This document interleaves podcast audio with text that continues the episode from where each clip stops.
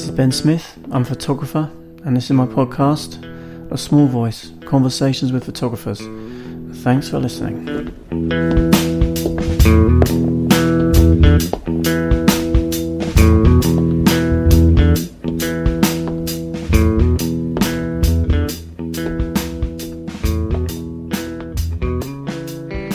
Hello, people. It's Ben here. This is episode 142 of my podcast, A Small Voice Conversations with Photographers. Yes, you know that already. Welcome along. Thank you very much for joining me. I hope you're all doing all right. Hope you're managing to navigate some path through the current shit show that is, uh, well, a global pandemic. Let's um, call it what it is. Um, you know, hope you're managing to earn a living and all that stuff and stay well and remain positive in some way as we in the northern hemisphere head towards winter, the winter of our discontent, maybe. I don't know. Let's keep positive though.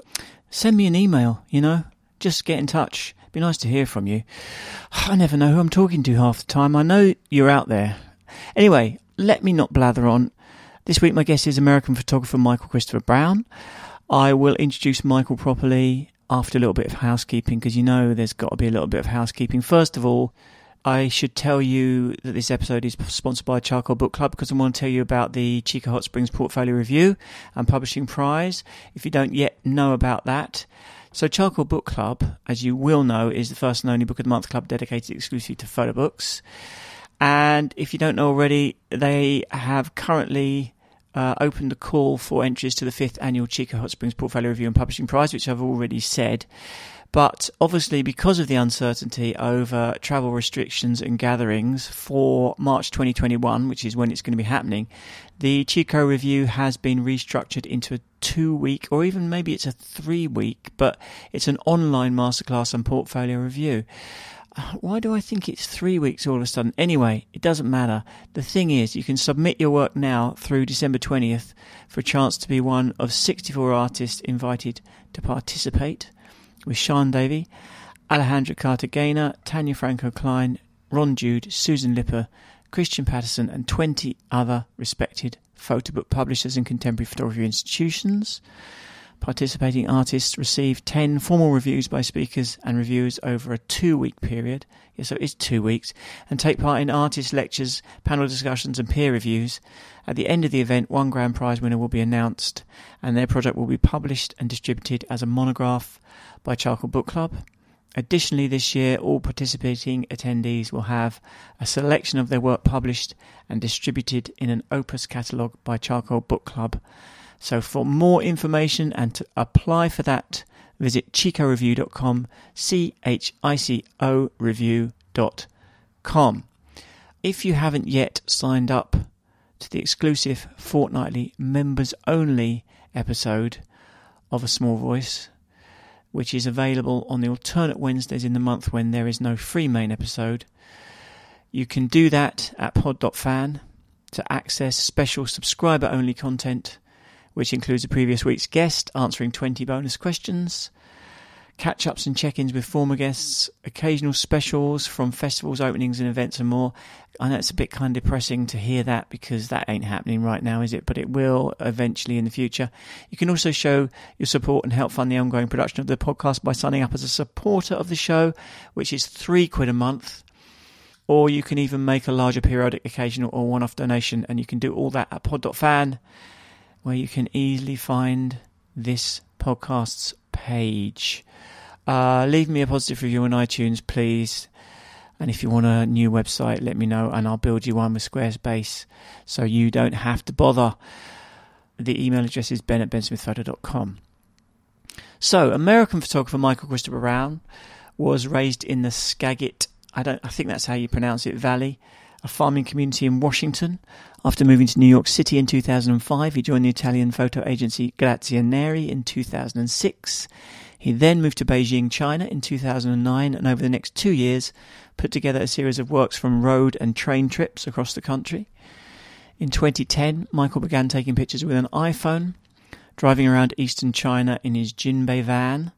And since then, he's produced iPhone photographs in Libya, Egypt, Congo, Central African Republic, Cuba, and Palestine. Michael's ability to capture critical moments with an iPhone has led to his involvement with Time, the New York Times Magazine, and National Geographic's Instagram platforms. And in 2011, Michael spent several months in Libya, photographing the Libyan revolution, exploring ethical distance and the iconography of warfare. He covered several battles along the coast, was ambushed several times in eastern Libya, and injured twice. In early March, on the front line near the eastern town of Bin Jawad, he was shot in the leg during a government offensive. And six weeks later, while covering the siege of Misrata, he was injured by incoming mortar fire, losing nearly half the blood in his body and requiring two transfusions. His colleagues Tim Hetherington and Chris Hondros were both killed in the same attack, and Guy Martin was also badly injured. Michael returned to Libya twice in 2012 and was the subject of the Michael Mann directed HBO documentary series Witness Libya. A contributing photographer at National Geographic since 2005, Michael is also a contributor to the New York Times Magazine and other publications. Since 2006, his photographs have been published in dozens of international publications. He joined Magnum Photos as a nominee in 2013 and was an associate from 2015 until leaving the agency in June 2017. His book Libyan Sugar won the Paris Photo First Photo Book Award and the International Centre for Photography's 2017 Infinity Award for Artist Book. In 2015 and 2016, Michael produced Paradiso, a multimedia project on the electronica music and youth scene in Havana, Cuba, part of which was exhibited in 2017 during the Cuba Is show at the Annenberg Space for Photography. In 2018, Michael released the book Yo Soy Fidel, which follows the cortege of Fidel Castro, former Cuban revolutionary and politician, over a period of several days in 2016. That would be the funeral cortege, of course. Michael has also documented conflict in the Democratic Republic of the Congo since 2012 and was based in Goma from 2012 until 2014. A three book series of images from that time, both his and those he has collected from numerous Congolese photographers, is forthcoming entitled Congo Sunrise. It's funny, I didn't mention it until after we'd stopped recording, but I once met Michael years ago, at the beginning of 2007 to be precise, in Brooklyn, where he was living. And I was visiting for a month or so just to get a bit of a New York fix. And we talked photography, of course. And at, uh, at, that time, Michael was at the beginning of his journey as a Nat Geo and jobbing editorial photographer. So I kind of watched with interest his career trajectory since then. And what an amazing story it's been for him since near death experience, PTSD, fatherhood, so many things uh, he's been through. So I've been meaning to invite him onto the podcast for a long time, and for whatever reason, I didn't until now. But what fortuitous timing it turned out to be in the end, because as you will hear, quite by chance, I caught Michael in a particularly reflective mood at a time of several personal challenges and in the wake of a difficult kind of unsettling moment of controversy that he'd just been through, all of which he talks about candidly and openly in our chat. And I didn't dwell too long on the latter topic, which we tackled at the beginning, simply because there was a lot of other stuff I wanted to cover. But if you are intrigued to hear more about that firsthand from Michael's perspective, let me tell you that he talks about that in more detail on the most recent episode of the podcast Visual Revolutionary. So, if you want to hear more about that, go find it at Visual Revolutionary after you've listened to this wide ranging and super enjoyable chat I had with Michael Christopher Brown.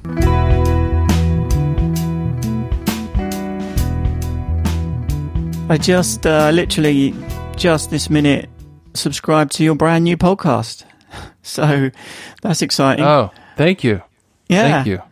Good stuff. I I um I wanted to ask you about it, obviously, because it's um sounds like a, an interesting uh, endeavor. What was the thinking behind doing it? Um, the idea was um,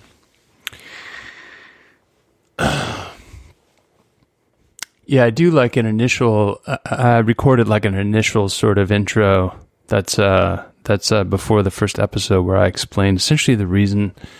There were a few different reasons. Um, one COVID, and the other one was the George Floyd aftermath, and the other one was experiences I had had on my social media, where uh, where I was being criticized and attacked in a way that I felt was um,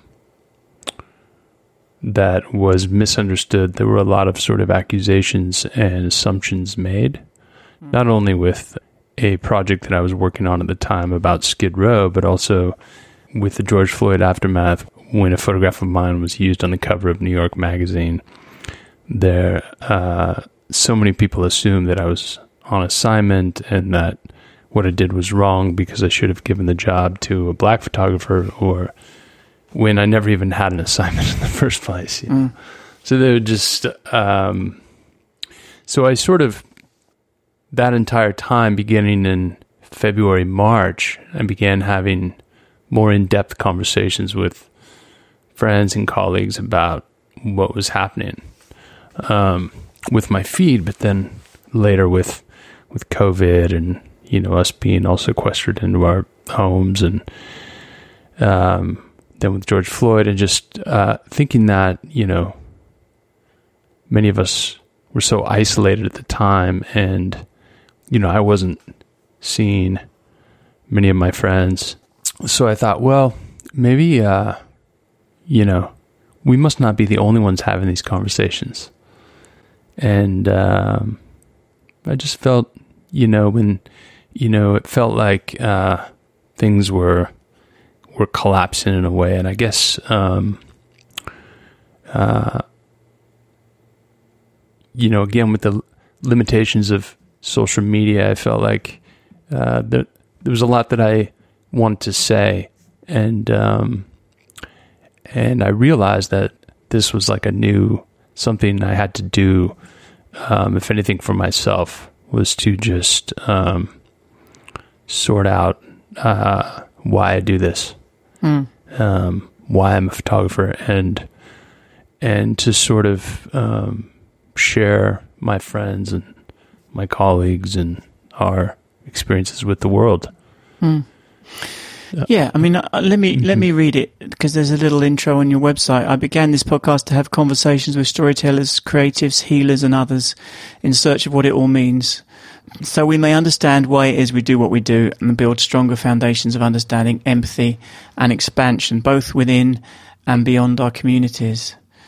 So it sounds like you're in kind of reflective mood, really, generally. I mean, I, I, I suppose in a sense we all are. Um, I mean, I want to take those sort of three elements one by one in a way, if, if I may. So let's take the, the COVID thing first. So I, I guess what you seem to be saying is that, you know, that sense of isolation that a lot of us have had was what kind of drove you to, to seek, you know, ways to connect with, you know, with people.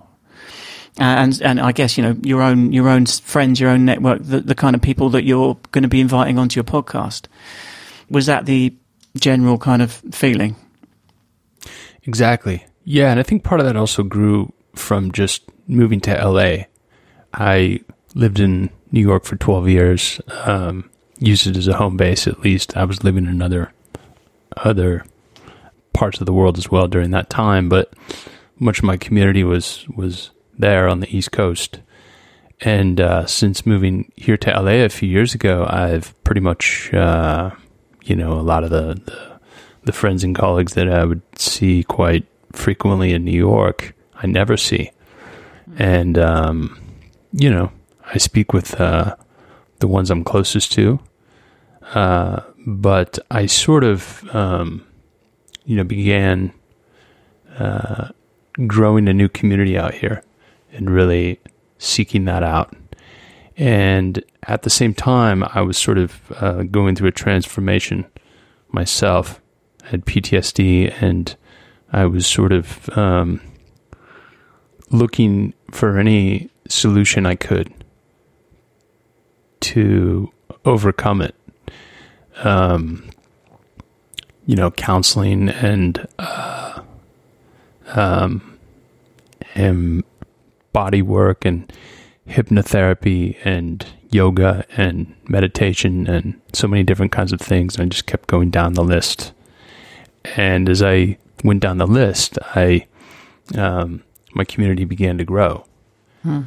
And so I include healers in that because um, healers in the, the the podcast as people who I want to speak with because uh, because it is uh, so important, um, especially with the kind of photography that I've mostly done in these past 10 years, 15 years, um, which is, um, you know, generally in areas of conflict or somehow geopolitically challenged. And, um, you know, I think uh, so many photographers, including myself, just sort of come back and then we're on to the next. And then we come back and then we're on to the next. And I was sort of running around the world for so many years without really reflecting and understanding how these things were affecting me mm. on a deep level. Mm. And um, until it got to the point where, you know, everything was boiling and it was spilling over the surface, and um, and it affected everything. I want to kind of come back to that really, and I want to go into it in a bit more depth because it's obviously a hugely important part of your of your story. Because you've had a hell of a of a ten year period, right? I mean, when we think about, um, say, uh, take it from the beginning of uh, of 2011, and um, you know through to let's say uh, next spring or something. That's your that's your ten years. I don't know why it, ten years doesn't really matter, but we think in these kind of blocks of time, I suppose. And um, yeah, you've you've had some incredible experiences and some and some huge challenges, not least um, some of them very recently. Um, so I want to sort of mm. pick up some of those threads, but but just to get back to the, the kind of origins, um, the the other aspect we you were going to sort of talk about was well the George Floyd thing um, was that was that uh, inextricably linked with what happened on social media because this is something I'm completely oblivious to so you might have to fill me in on what oh. happened really but you saying there were two different aspects one was one was the reaction that people had because you know the heat of all that and and and, and this kind of mm. extraordinary kind of time that we're living in with mm. um, a lot of very strong feelings on um, various different aspects of the world and, and the way in which those those are sort of fought out on social media. And one was the thing you did about Skid Row. Um, so what were those? What happened? Because I mean, a lot of people have this experience of. It's a really, I imagine, an incredibly unpleasant experience of being sort of called out uh, for things that you kind of don't feel that you're in any way really to blame for, or that people have somehow got the wrong end of the stick about something. Which, let's face it, happens uh, all too often in these in these situations. Yeah, yeah, especially online, it's easy to sort of make assumptions and um, ramble on about folks. Um, you know, usually I have for years since joining, um, since uh, since opening up an Instagram account, I sort of always you know, always use it as a place to just load imagery occasionally here and there, and uh, mostly for fun and mostly just to kind of give um, whoever's following me a somewhat vague idea of what I'm up to. You know, I'm going to this place. Here I am. I photographed this today. You know, a lot of times I won't even have a caption. I'll just, you know, load an image. Um, overall, I could say what happened on my Instagram was was great it was really good for me.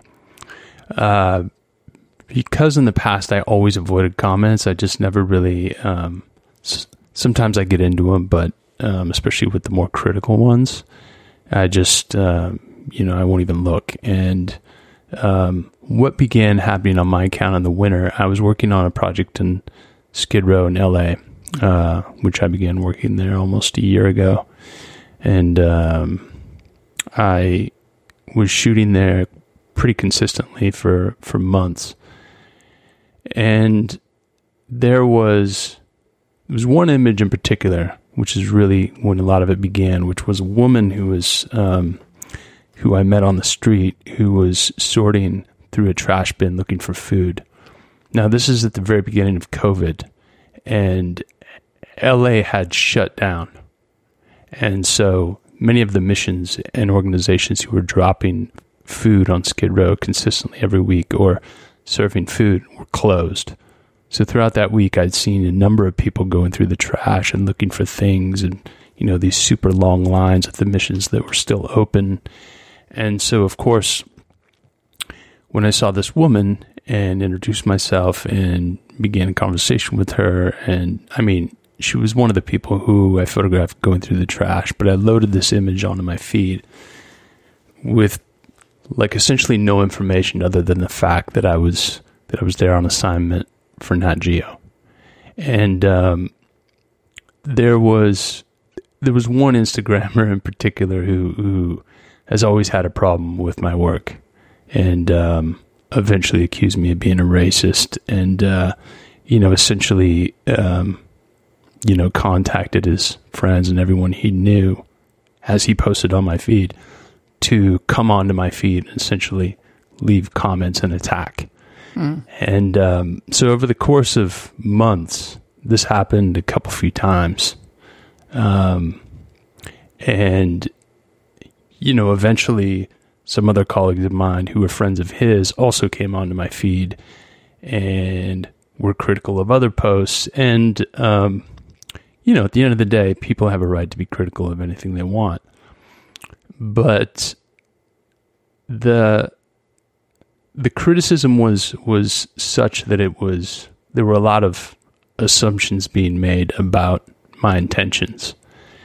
And uh, it was somewhat surprising because some of these comments were coming from colleagues and um, who I had known for many years, who know that I have good intentions, you know, but yet they were still coming on my feed on, you know, and um, lashing out in this way over photographs that that they saw as being uh, somewhat somewhat destructive, which again they have a right to.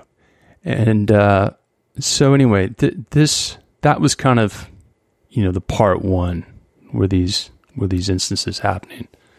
Um, but it was enough to sort of bring me to the point to where I realized that okay, the fact that this is happening among our community, which is composed um, with a lot of people who have spent time traveling around the world, around many, many, many groups of, you know, all kinds of people, and have been exposed to to this range of life, and the fact that it's happening in our community is uh, is unacceptable because we should be people because of our experiences. We should be, you know, among the kinds of people who are more more understanding, or at least willing to um, reach out to a colleague uh, before um, making something into a very public incident. And this includes colleagues of mine who were calling themselves my friends who were being critical on my Instagram without even contacting me first, mm. um, which of course are not friends. And uh, the Instagrammer who initiated these attacks even threatened me, you know, and essentially said if he was here in LA, he would beat the shit out of me. Mm. And so, so again, it was just this idea of like,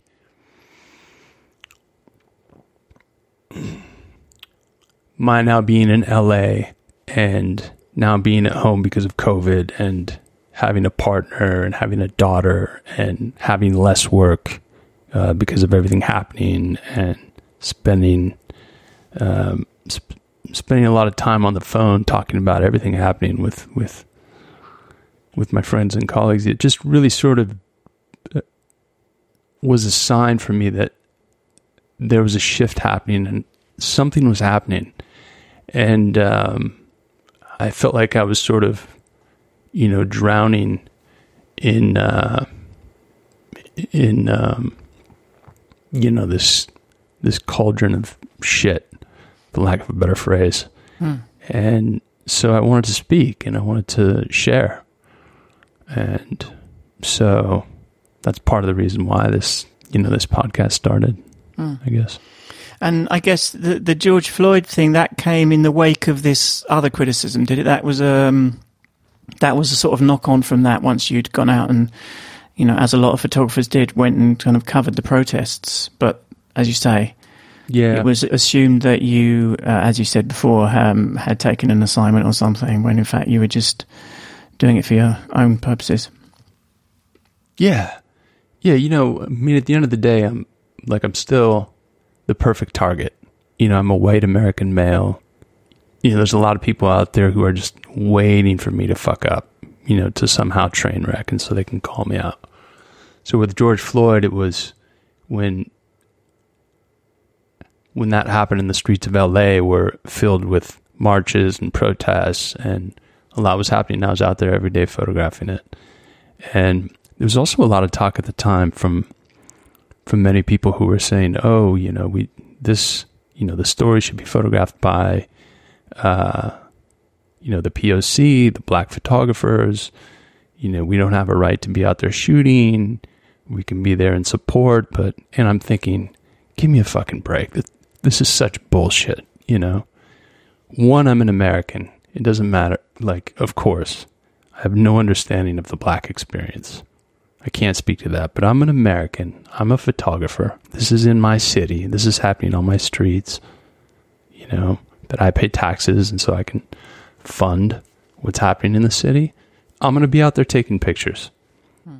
So I'm out there the entire time. And at the end of the week, um, uh, New York Magazine, they're going to run an article about the protests and, you know, the aftermath. And they had hired, my understanding was they had hired exclusively black photographers for the issue. So they hadn't hired any white people. And, you know, my picture was, was I guess, uh, simple picture, um, somewhat optimistic, maybe. Uh, but when it ended up on the cover, immediately the New York Magazine feed just, you know, became filled with comments about you know, um, why they used a white photographer in this time was so insensitive, et cetera, et cetera, et cetera. Mm. Why that photographer was on assignment. Oh, that photographer should have given the job over to, you know, black photographer. Oh, it just so happens that, you know, it's this photographer who has already received a lot of criticism about the Skid Row work. And so then on my feed, it began happening. People began, you know, the same sort of commentary. And like initially, I wrote a response that was very defensive. Um, that was essentially like, look, you know, this was not an assignment, da da da da, because I was getting these comments about it being a job. And then I erased it because I figured, you know what? What can I say? You know, and there's a lot of people hurting. There's a lot of people upset. There's a lot of people who are just, um, you know, cannot really hear, uh, you know, a defense of any kind. Hmm. And so I thought, okay, um, you know, how can I listen more? And how can I respond in a way that will show this community that I believe in them and that I'm on their side? I'm, you know, a part of their team. So, so I began that by giving the money that I made from the cover over to an organization that supports uh, POC photographers. And then for the next couple weeks, uh, once a day, I loaded the image of, um, you know, the work of a POC photographer, a black photographer whose work I respected and who inspired me, you know, as a way to sort of uh, give voice to, more voice to their work. And, um, and, you know, I didn't see, I didn't see a lot of other people doing that Mm. Um, there were other colleagues of mine who were doing that. That was great. But um, for example, the guy who left a comment on my feed calling me a racist, you know, I never saw him load or share the work of other photographers, you know. Mm. So anyway, it was just, um, you know, it was also a point that I realized, okay, I have to look at my Instagram in another way now. You know, it's no longer a place where I could just sort of play and cast out an image without without the proper context if it is a, if it is a more challenging image. And so in that way it was also good for me because it sort of um, showed me that okay, you you know, you you have not a massive amount of influence, but you have a little bit of influence and you have to be careful about that it was kind of a rookie mistake in a way. Mm. But it was also that I hadn't worked in the United States for a long time in a way, you know, in a community that is that is like Skid Row that is so challenged and just so left behind and so damaged. And uh, and it's very hard to work there and show imagery that that that is going to not only get the word out but somehow benefit them Hmm. and while not being um while not exposing them to a point where it's like seen as um something negative because you know the thing is everyone i photograph there i speak with i ask their permission but because most of them have mental health issues um, there are constant questions of um, of what's the word i'm looking for of um, even if someone gives you their permission the question can be how present are they Yeah, you know, are they really sort of qualified to give place. consent? Yeah, that's the word i was looking for consent yeah, yeah.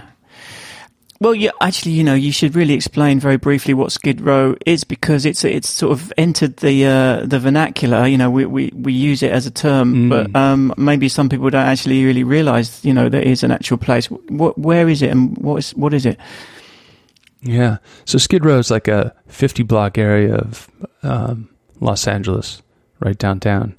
And it used to be kind of the center of the downtown area where the train station was uh, before they moved it. And this was kind of uh, the area where after the Civil War and, you know, throughout the late 19th and early 20th century, people began coming there um, on the trains, hobos and such. And there sprang up uh, motels and restaurants and places. It was really kind of a happening part of town.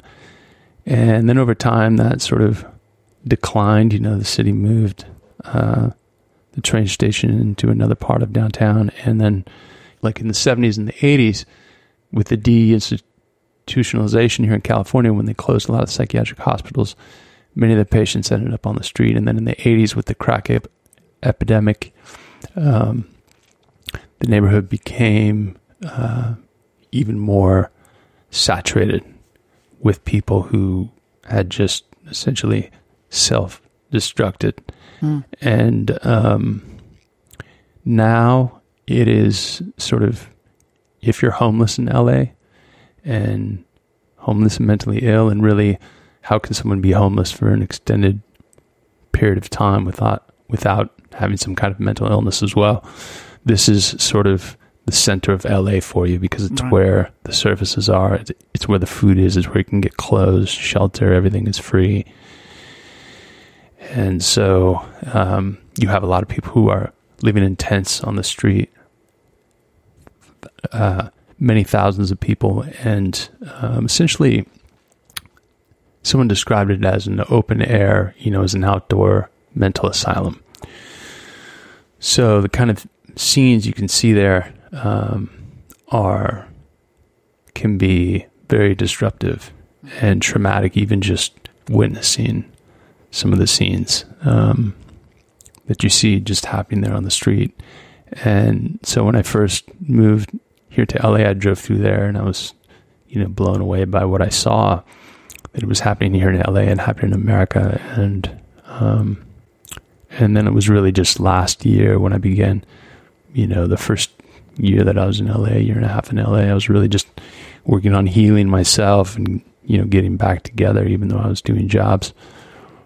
But working in Skid Row um, I was ready to work there when I was when I was healthy, and you know part of the reason I was also drawn to it was because my own experience with mental illness, and so even though I'm not schizophrenic, you know I don't have severe mental illness. Fortunately, I could really identify with with um, some of the folks I met down there, and I'm still planning on uh, continuing the project here when I finish. I'm working on a few Mm. uh, photo books at the moment, Mm. but I'm planning on heading back down there here in the next month or so. Yeah. Well, I definitely want to find out more about what, what things you got on the go because I know you've got book projects, uh, you know, in, in progress and all that. But when you talk about your own mental health, you're talking about your PTSD, I'm assuming, and that's been a kind of, yeah, an ongoing challenge really for, for some time. I guess it's, um, it's been a long process. I mean, I I'm not going to drag you through um, the stuff that you've uh, had to talk about so many times because to sort of put it in a nutshell, um, in 2011 you went to Libya without really necessarily realizing you were going to end up in a war, but you did end up in a war, uh, and um, you you you were very badly injured in the same uh, explosion that killed Tim Hetherington and Chris Hondros, and uh, an injured Guy Martin as well, who's been on the podcast back in the day, and so. I mean, what I think is more interesting to, to hear from you about is actually the aftermath of that and this, this process that you're referring to, really because you know you've you've said that it took you quite a long time to really realize that there was even anything wrong with you. I mean, how how did it sort of manifest itself? And you know, and, and you know, at what point did you kind of finally start to realize that you know your whatever behavior um, you were sort of displaying wasn't really strictly normal? Yeah, it's a great question. Um, well, my behavior was never violent, fortunately. Um, it was never at the point where I was, you know, threatening people and um, completely out of control. Though it manifested itself in the form of anger and uh, dissociation, and and actually, with the latter, it was almost um, worse than the anger because, of course, part of the problem with um, with dissociation is that you are separated from yourself. So you're not centered in your body. You're not conscious with what's happening now. So you can't learn from your mistakes because you don't understand what you did. And a lot of times I would forget what I did or I wouldn't understand what I did. So, um, you know, this manifested itself just uh, in my relationships, hmm. um, at work, in my personal life, uh, with my family, my friends, my partner. Um, there were things I did that I didn't, uh, that I would learn about after when they told me. You realize you said this or you realize you responded in this way. And I would say, What do you mean? I would, and they would say, Yes. And so at some point, it, you know, I never really woke up from that until I lost everything I was working for. You know, it had to be something that was, that was so important for me where I could, where it would be like a, you know, a wake up call. Mm. And in that way, it was a kind of intervention. And it happened, um, well, I mean, without going into a lot of detail, I was, I was at a, you know, at the highest point so far in my career. I was doing pretty well, getting a lot of jobs, um, and I was getting a lot of notice, you know, and um, I was making money. It was good. I was having fun, and but at the same time I just was outside myself so I wasn't able to always uh, get along with people. There were you know a couple jobs I had one in particular where I really had a falling out with an art director and um, you know raising my voice and being rude and not understanding what was happening and blaming you know things on other people and uh, so it was, you know, and at that time I was a I was an associate photographer at Magnum, and um, which was an amazing opportunity. You know, it was really I was really in a privileged uh, position, and uh, but you know, again because I was outside myself, and things would happen, and I would be told that I did this and I did this, and I would just apologize. I would say, "Oh, but I had no look. I'm sorry. You know, I didn't understand." But then it would happen again because I didn't realize what I was really doing um, because of the trauma. because when you have heavy trauma, it's it keeps you in the past. You know, anxiety is about the future, trauma is about the past, and it's I uh I mean, it was really like five years, at, four or five years after Libya that it really began to hit. So around 2015, wow. 2016. Mm. And so, yeah, it, it, um, my, my career began to sort of nosedive. And after Magnum and then my, my partner, Lauren, um, she nearly left me because we had moved in together and she began to notice things. And I said, What do you mean? I don't understand what you're talking about. And she's like, Oh, well, do you know that you do this? That, you know, it was kind of a Jekyll and Hyde scenario. Right. And I had no idea. So, so I, so I went to see um, a couple, a couple counselors, and you know they both said that I that I was having symptoms of a PTSD. I didn't have the nightmares, but I had um, many of the other symptoms, and so that's when I began getting treatment mm. in spring of 2017. Yeah. So for the first like six months or so, I didn't do anything work related. I, I did have like one job that I had to do, but otherwise I was doing yoga every day and meditating and going to the hypnotherapist and the counselor and trying to understand what I was mm. what I was going through, and but nothing really seemed to be helping. So eventually, I had to go on antidepressants, um, which at least helped me see things in a positive way, where everything was positive. So there was nothing that I could um, that I could complain about, essentially, mm. because you know the trauma's stored in the body, and so there was a hypertension that would manifest itself in the form of hypervigilance, where I was always looking around and kind of on my edge, and um, and so the antidepressant sort of helped calm me and help sort of help me see the world with rosy sunglasses. Then eventually I had to come off of those. So so anyway, I'm rambling, but but uh, no, not at all. It's really interesting, Mike. It throws up so many other. It's been a real questions. journey. Yeah. And do they have any understanding as to why there's this kind of delayed reaction? Because after Libya, you spent quite a lot of time in Congo. You did a lot of work there, and you sort of were more or less based there for for some of the, that time. But what you seem to be saying is that it didn't really hit you until after that period was over. Yeah, which is a really common scenario. Um, a colleague friend of mine, Corey Richards, who's a photographer for Nat Geo, uh, climber, who was in a big accident on Everest. He was in an avalanche and uh, he was nearly killed. And it was five years later that he began experiencing this really bad PTSD. Mm. There's another guy um, who I met online not long ago who was a who's a former Navy SEAL, and uh, it was more or less the same. You know, for him, five years after the fact.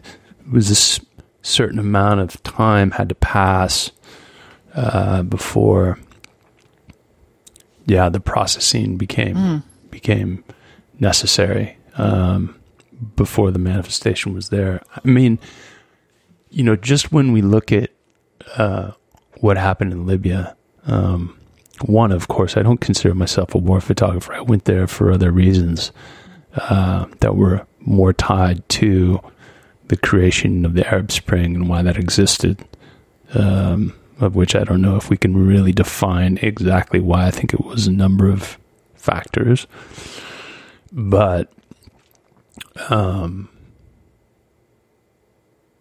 the uh, there were many things that I identified with that I'd seen in Egypt on the TV when I was living in China initially Tahrir Square, which were about human dignity and um, human rights and freedoms, which, you know, as an American, these things have always been very, and as a human, these things have always been very, very important. So I, you know, I really connected with what was happening there.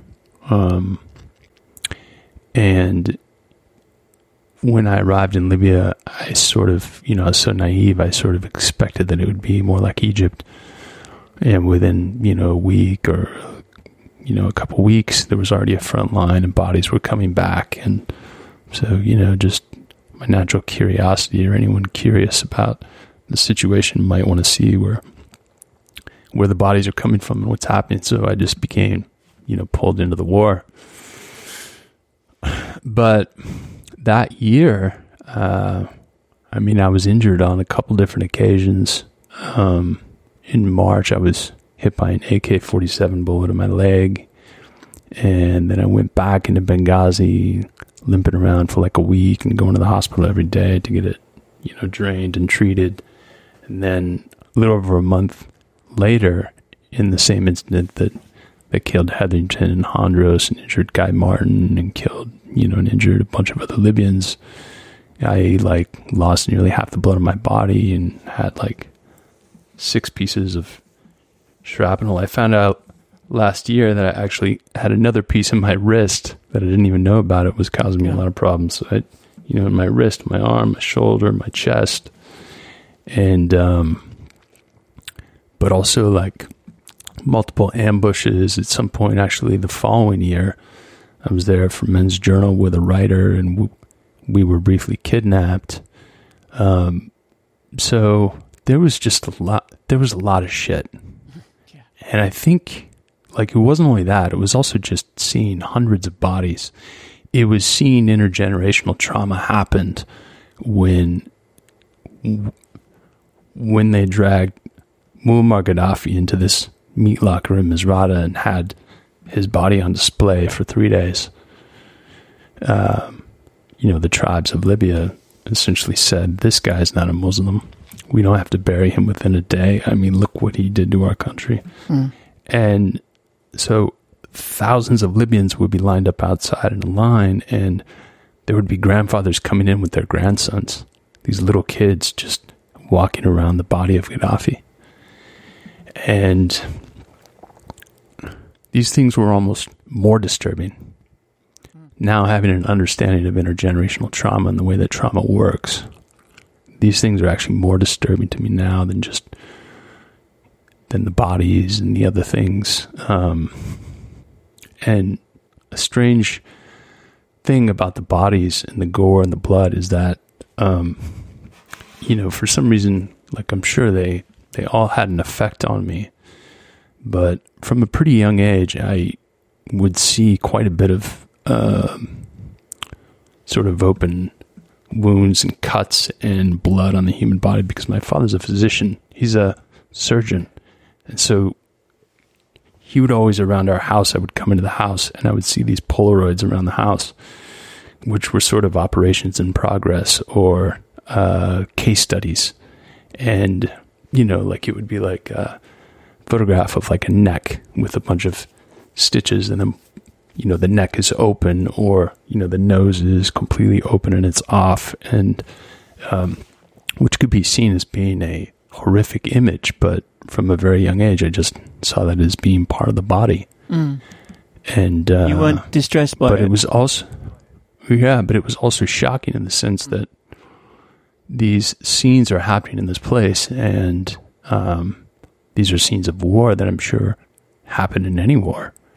And I felt like I was seeing them for the first time because in a way I was because we we rarely see these images. Actually, we never see these images mm. in our uh, mass media.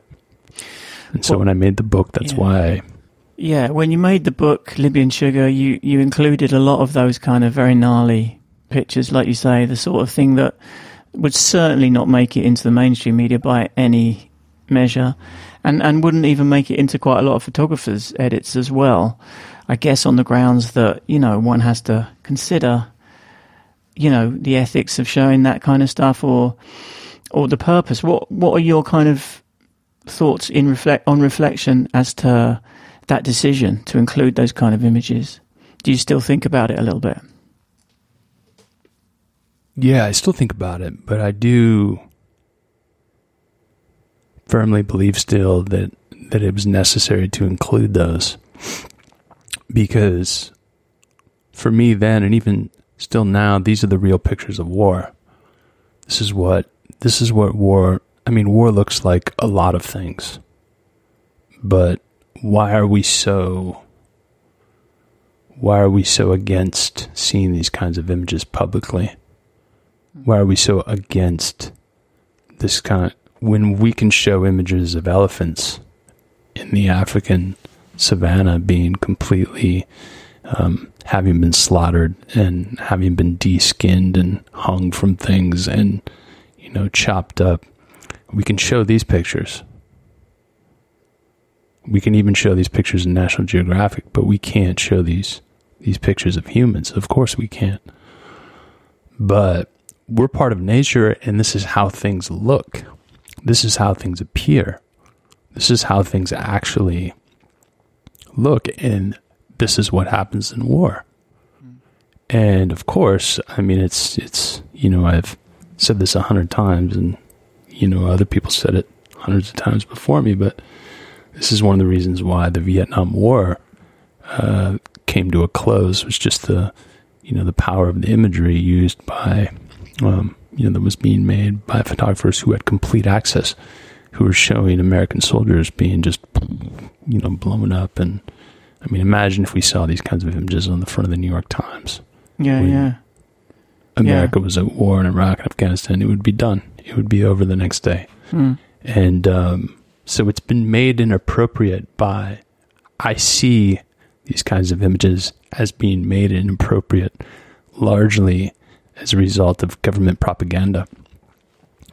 Because even when you go to cover, say, American soldiers in Afghanistan, Iraq, and other places, you have to sign these forms that say, you know, if you happen to be in a situation where a soldier's killed or injured, you know, essentially you can't show any of these pictures unless you've had the permission from them and their families. And I don't even know how it is now. It may not even be possible anymore. Mm. But why is that? And the government sort of, you know, the military sort of sold that as, um, well, it's inappropriate for the family. It's not only inappropriate, it's wrong because you're showing, you know, the son or daughter and this is blah, blah, blah, blah, blah, which I get. I understand. But I also think when you're there killing a lot of people and when you're there sacrificing our soldiers' uh, lives, that this is, of course, an important situation, and um, I, it's wrong to hide these images. I think of uh, the mother of Emmett Till when Emmett Till was was killed, and um, she she allowed the public and the world to see her son, who had been uh, you know essentially slaughtered by these white guys. And uh, why did she do that? I mean, look how his son looks. Why did she do that? Because she wanted to show the world this is what happens. This is real. This happens. And and so when I think of like you know the fighters that I that I you know the people who were killed in the book I when I think of their mothers and their family mothers, sure. Um, they they would you know prefer not to have their child in the book looking in that way after having been killed. But then I think of my mother or the mother of Emmett Till. I know my mother well enough where I know that she uh, she would allow if it was a photograph of me with half of my head gone because I was killed by some angry Trump supporter or something. Why would she want to hide that? Hmm. I mean, one, because I don't belong to her. I'm my own human. But also, uh, these things happen. And I just, you know, I feel like, especially now in an age of just so much bullshit and so much, uh, so many lies. We don't know what's real and what's not, and it's just so important to show the way the world actually looks. And on Skid Row, that's that's that's sort of the the line I've held to while working down there too. Sure, at the end of the day, the mother of the woman who was going through the trash bin looking for food would probably not want her daughter seen that way, you know. But we could say that about any photograph, and the you know the purpose of like having that photograph there, which is a photograph that I kept on my feet. That is not a great photograph at all, but it's there for the reason of informing the public of what is happening because of the coronavirus, and that the situation is serious enough in LA where while there's millions of people who are worried about the toilet paper and whether or not Trader Joe's or Whole Foods is going to have enough food, here's this woman going through the trash because we closed our missions and because some of these organizations aren't going down because everyone is so afraid of the virus. And so I think if we understand every photograph in context, there's no inappropriate photograph. Mm. I think all photographs have have have um, are important to see in context, in the right context, and um, which anyway, going back into this, the initial Instagram outlash um, about that photograph I shot on Skid Row. My mistake was not not providing context initially. Um. Anyway, I'm rambling again, man. No, you're not, man. I, am I'm, I'm interested. Give it back to you. Well, the thing is that we could, oh, you know, we could go really into a rabbit hole with some of these issues that, that you've kind of touched upon. And, uh, you know, it's definitely uh, fundamental to kind of the way in which the world is uh, going at the moment. But I'm f- afraid that we just disappear down there for an hour or two. And I want to talk about keep it moving. So many other things. Yeah. Well, I mean, cool. and also you uh, reminded me that you, when we were talking about the images. Um, in your book that um, Christoph Bangert the Wolf Dog, he, he, sort of addressed that issue very directly. He did a book called War Porn, which you know yeah. was, was, intended, you know, specifically to to really address that head on, where he put mm-hmm. a lot of those kinds of images of his own in a book, uh, and you know, specifically to sort of. I don't know, bring those kind of issues to light, I suppose, and to challenge people, you know, to I suppose, think about their own kind of motivations for wanting to see them, or you know, I don't know uh, how, quite how to articulate. You probably know that book. Yes, yeah, yeah, I've seen the book. Yeah. Mm.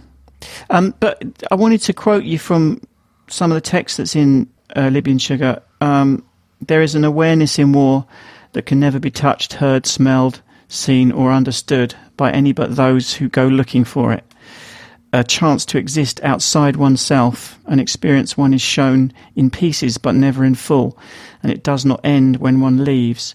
The wounds open doors to an insight you never would have had otherwise.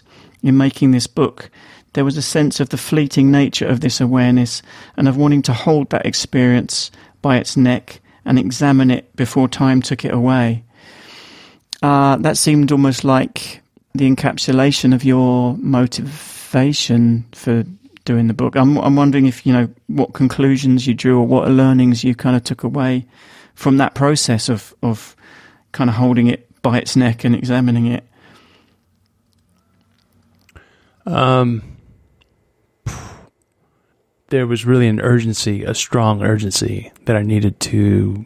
Um, it was almost cathartic. I mean, it was cathartic in a way, where I'm carrying around this you know these experiences and um, memories and what I would later understand as being uh, trauma, and I was unloading it, unloading this into the book. I originally, I sort of, um, the following year, as I was looking at these pictures, I realized that I had a book, and then, but then at the same time, the photographs looked seemed very empty because they were images of war that looked like any other photographs of war, but but the book is not.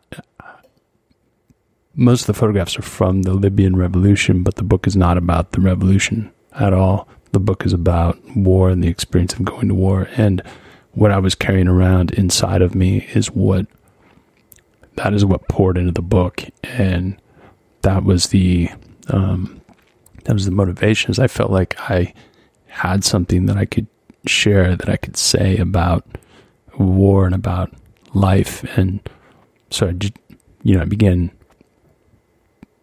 you know, just going through all these emails and notes that I had made and communications with friends and trying to find the words and the phrases and you know the ideas that that that really captured the way that I felt at the time, what I wanted to say about it, and um, and it felt fleeting. It felt like I had to do it then, while it was fresh. You know, in the same way I've been working on, um, not like a well a book, though it's not a photo book. I've been writing a lot. You know, in these past year and a half, couple years, just about some of these experiences, um, uh, you know, as a way to just get it out. Uh, because I may forget. I'm getting older, so who knows? You know, once I get to like my mid 40s and oh, 50s, who knows? I, yeah, I had because of the PTSD, I had a little bit of cognitive cognitive decline, which I have sort of uh, reversed um, in a sense with with um, certain things, but um, but yeah, it's you know the same kind of urgency I had then is also coming out now, and also with this with this Congo project from years ago. There's an urgency, you know, to really get it out. It's actually it's one of the one of the good things that that uh, came out of COVID is me finally getting these Congo books done because mm. it's just so much work with the photos and the text that that I don't know if I would have even gotten them done any other time in my life because I'm you know, it's hard for me to sit still sometimes. so, what is the plan uh, with that? I think you've got a set of three mo- different monographs, you know, as one overall uh, project. Can you t- tell me a little bit about what the kind of thinking was behind that? Yeah, so so a year after Libya, I began working and living in Congo, and I was working and living there on and off for like three, four years after that.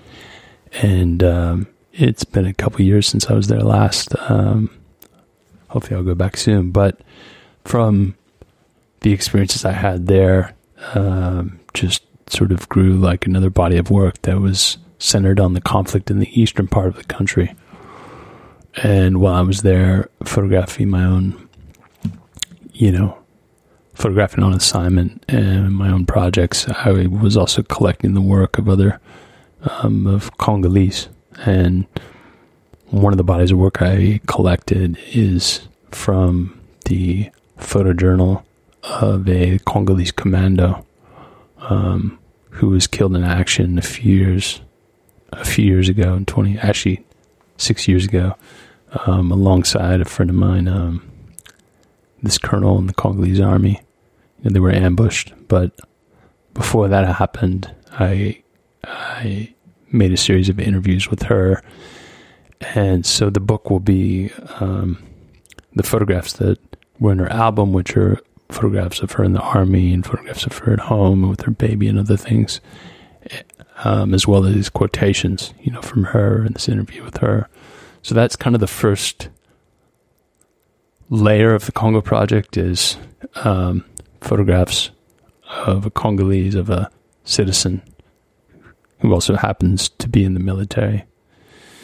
Um, and then the next layer is like, um, while I was living in Goma, I collected the work of like six Congolese photographers. And this is kind of the beginning of a project that I want to expand.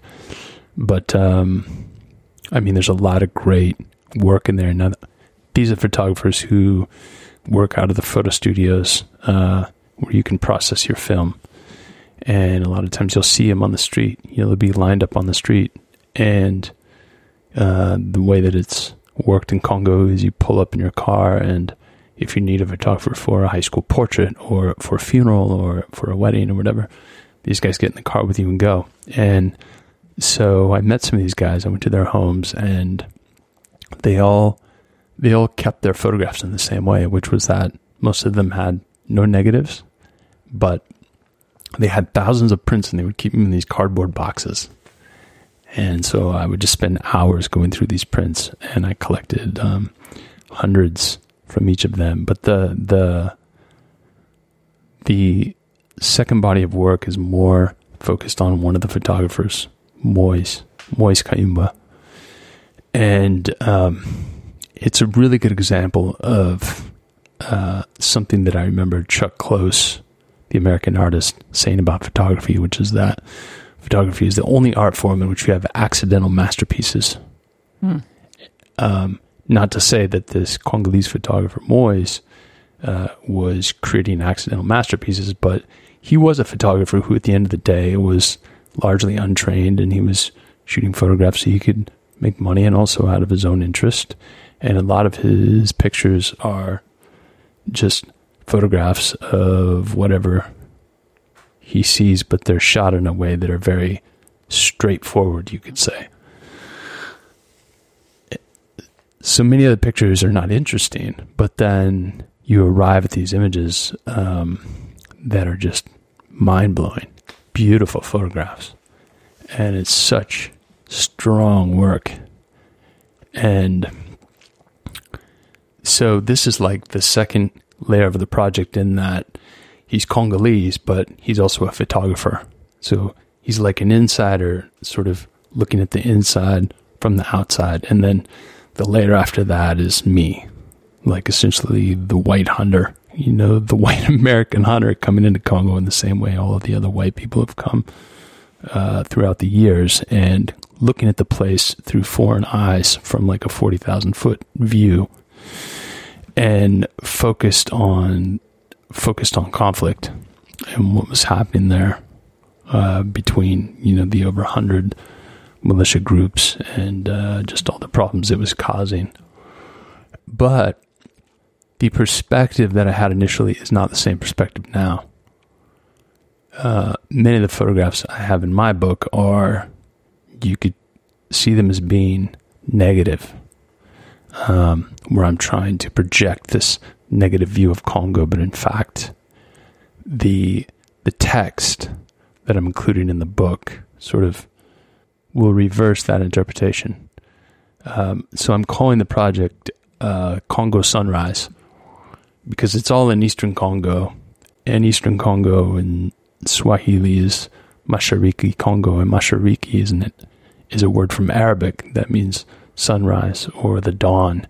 And the sunrise also, of course, relates to, you could say, uh, more optimistic view. Like in the US, we have the sunrise movement, you know, happening now, which is like an environmentally based movement. Um, and so Sunrise Congo is like this new view of Congo that is not just like this heart of darkness, uh, colonialist Western perspective, but it's you know this more positive view. I'm giving you the inside view of Congolese female soldier, and we can now see the Congolese military, and in a larger sense, the African militaries in a new way.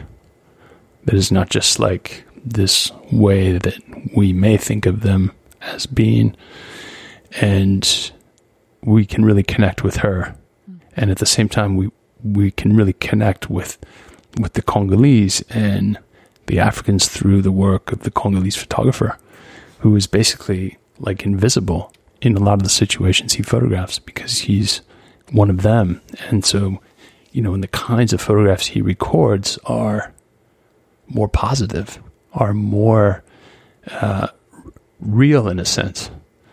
Um, than the kind of work that I was making at the time, which was which was that I kind of had an agenda in the sense that I was so focused on the conflict um, that I wasn't, you know, capturing the entire the entire spectrum. Mm. So it sounds like uh, this is a, a, good example of you know kind of the passage of time that you've allowed has really had a big influence on the way in which you've you've actually ended up doing it. Because if you tried to bring this to, to fruition years ago, you know, so shortly after you'd done it, would be a very different project altogether. Yeah, and I would have looking at it Now, if I would have made it then, looking at it now in retrospect, it would have been more inaccurate, and it would have been a you know a perspective that was nothing new. That was sort of um, you know the same way that that that other people have uh, presented the Congo in the past, which is not um, necessarily a bad way, but at the same time, I don't know if it's helped to expand the conversation of what's happening in the Congo. You know, beyond this kind of like heart of darkness, war torn place of no hope, and it really is um, an anomaly anomaly in Africa. It's really the the only country in Africa that that is really um, with the scale of war and destruction and mm. sort of yeah. Um, it's yeah. it's uh, it strikes me that it's a hell of a place to choose to go after the experience that you'd uh, just come come out of. You know, I mean, in this sort of uh, well, uh, unbeknownst to you, this sort of post traumatic st- state, and then you chose. You know, I thought you might have um, wanted to seek out uh, peace and tranquility for a while, but you ended up going to the opposite. Quite a choice, really. Yeah, it began as an assignment, so it was like, uh, well, it was a larger assignment. So, so uh, Kira Pollack at the time was it um, she was a photo editor and she was at Time magazine and she called me and she said, "Look, we're working on our first issue about uh, wireless um, phones and um, electronics." And she's like, "If you want to photograph some of the stories in this issue, that would be great. Also, if you have ideas for things, that would also be great." So she she sent me a list of uh, the stories, and a few of them were in Africa. And I was very interested in those. And I thought, well, maybe there's something else in Africa that I can do. And of course, after a quick uh, search on Google, I um, learned a lot more about the mines and where these minerals are coming from. And of course, Congo is crucial for so many of the the electronics we have um, because of the minerals coming out of the country. So I proposed a story on Congo, not knowing how difficult it would be to get in mm. and you know to work there. But that's how it began. Yeah, it began with that assignment, and then I stayed on for like another yeah you know month or so before coming back and then returning. And you worked with a phone, did you not? I mean, yeah, completely with the phone. Yeah. I still work actually mostly with the phone. Yeah, I mean, you you had throughout your time in in Libya. Um, I think I think you'd sort of you'd sort of experimented before that, but I think Libya was the first time you really started using it in earnest. Um, which again right. it was sort of serendipity in a way, or sort of sheer sheer kind of uh, coincidence. You, you you dropped and broke your camera, and you kind of in in a way you sort of were left with no choice. So that is a, a pretty uh, amazing piece of of, of fate in a way. Well, I had a choice. Right, right. Kinda, I was shooting mostly with my camera, but I was using it in the beginning of the war. And then when my camera broke, I thought, you know, the phone was still so novel at that time, and I enjoyed using it. Um, there were other cameras from other colleagues that I could have used, but I was unfamiliar with them. Right, so right. I just kept going with the yeah. phone, but the, you know, but I actually lost quite a few images with the phone because the application I was using at the time, because the iPhone at that time was still very new. Mm. It uh, you know, the camera app was not accurate. Like the the shutter was not so instantaneous, and so I used a program called Hipstamatic, which was instantaneous, but it would often crash, and you could only shoot one photo every 15 seconds because it had to process. Mm. And but a lot of times in the heat in the desert, it would just crash, and I would lose the picture or you know the handful of images I shot, which was very frustrating. Mm, that's frustrating. And, and, you were, yeah, well, in a way, you were sort of a bit of a trailblazer there because, um, of course, here, now it's it's so much more common. A lot, lot more people are working with them, and we're seeing kind of Time magazine covers and stuff that have been shot shot with them. But with the Congo thing, it had another level of symbolism in a way, but of course, because it was directly related to the story that you were covering in the sense that you know that the minerals that they're that are being mined are being used to actually make you know components for the very tool that you're using. So it had this kind of nice, this nice sort of significance, I guess. Yeah. So in terms of other stuff that you've been working on or currently still working on, I saw that on your website there was a this ongoing project Birth, which is currently sort of under wraps. You're not sharing it, but you mentioned briefly some of the. Sorry. No, not at all. I, I completely, I completely understand. It's just there's a slight sort of tease, tease there.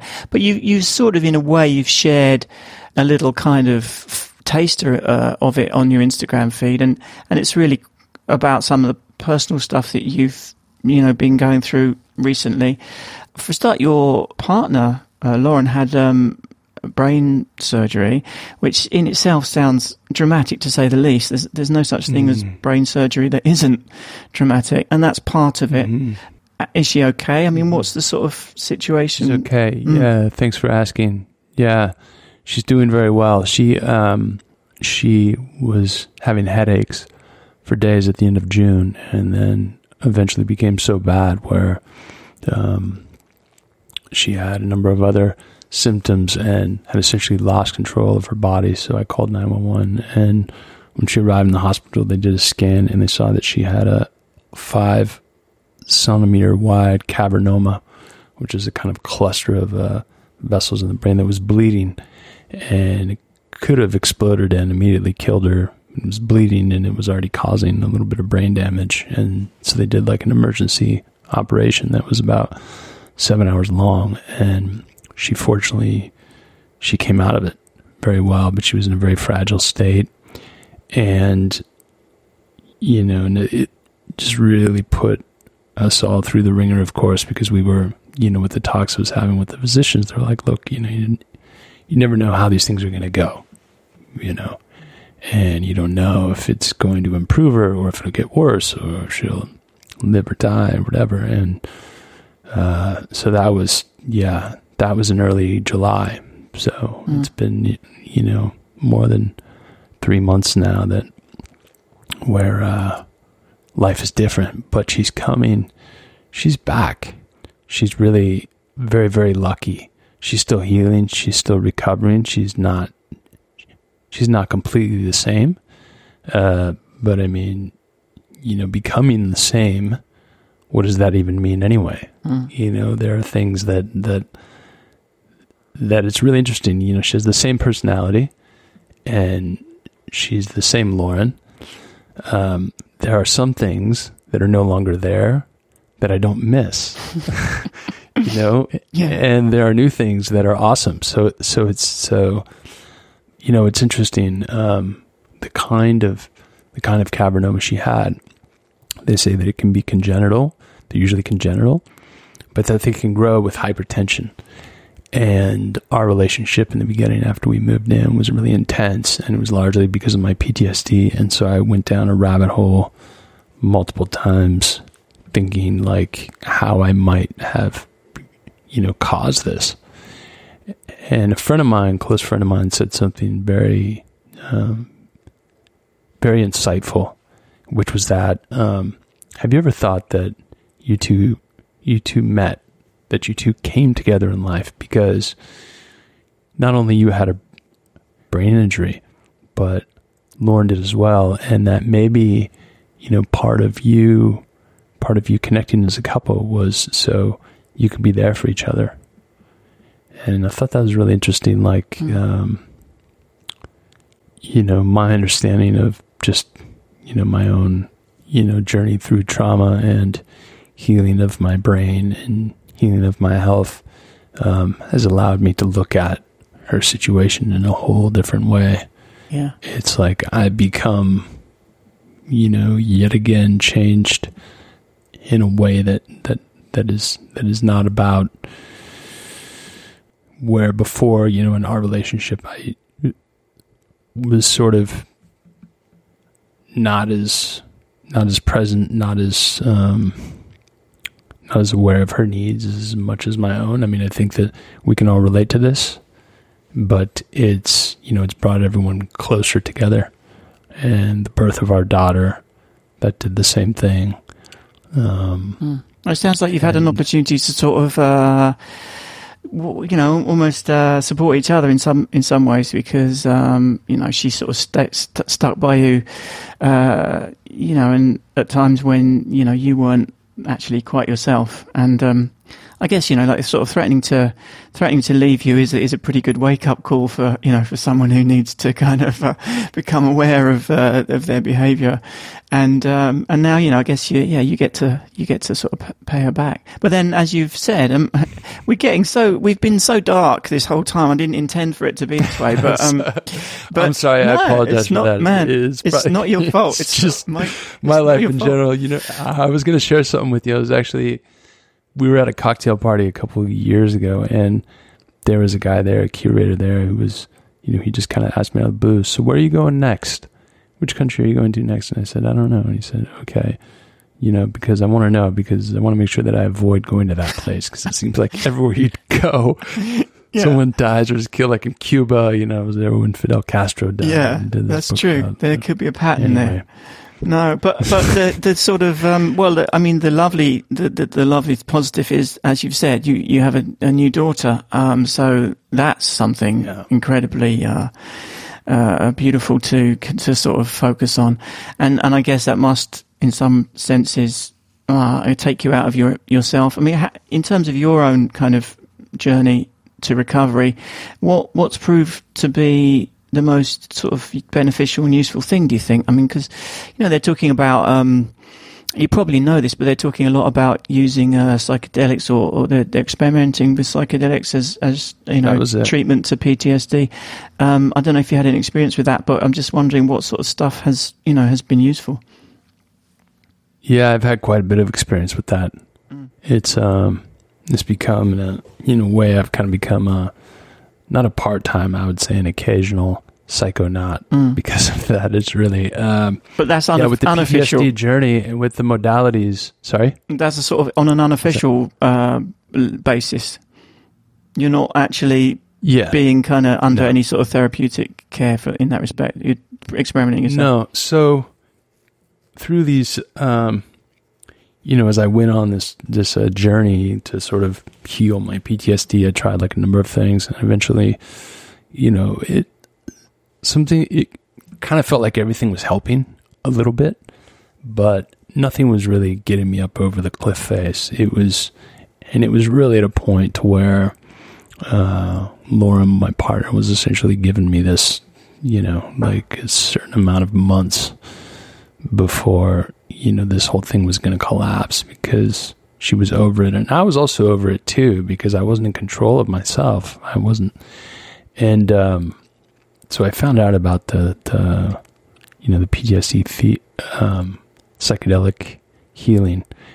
And it was hard to find someone because it's still illegal. It's underground, uh, depending on where you live.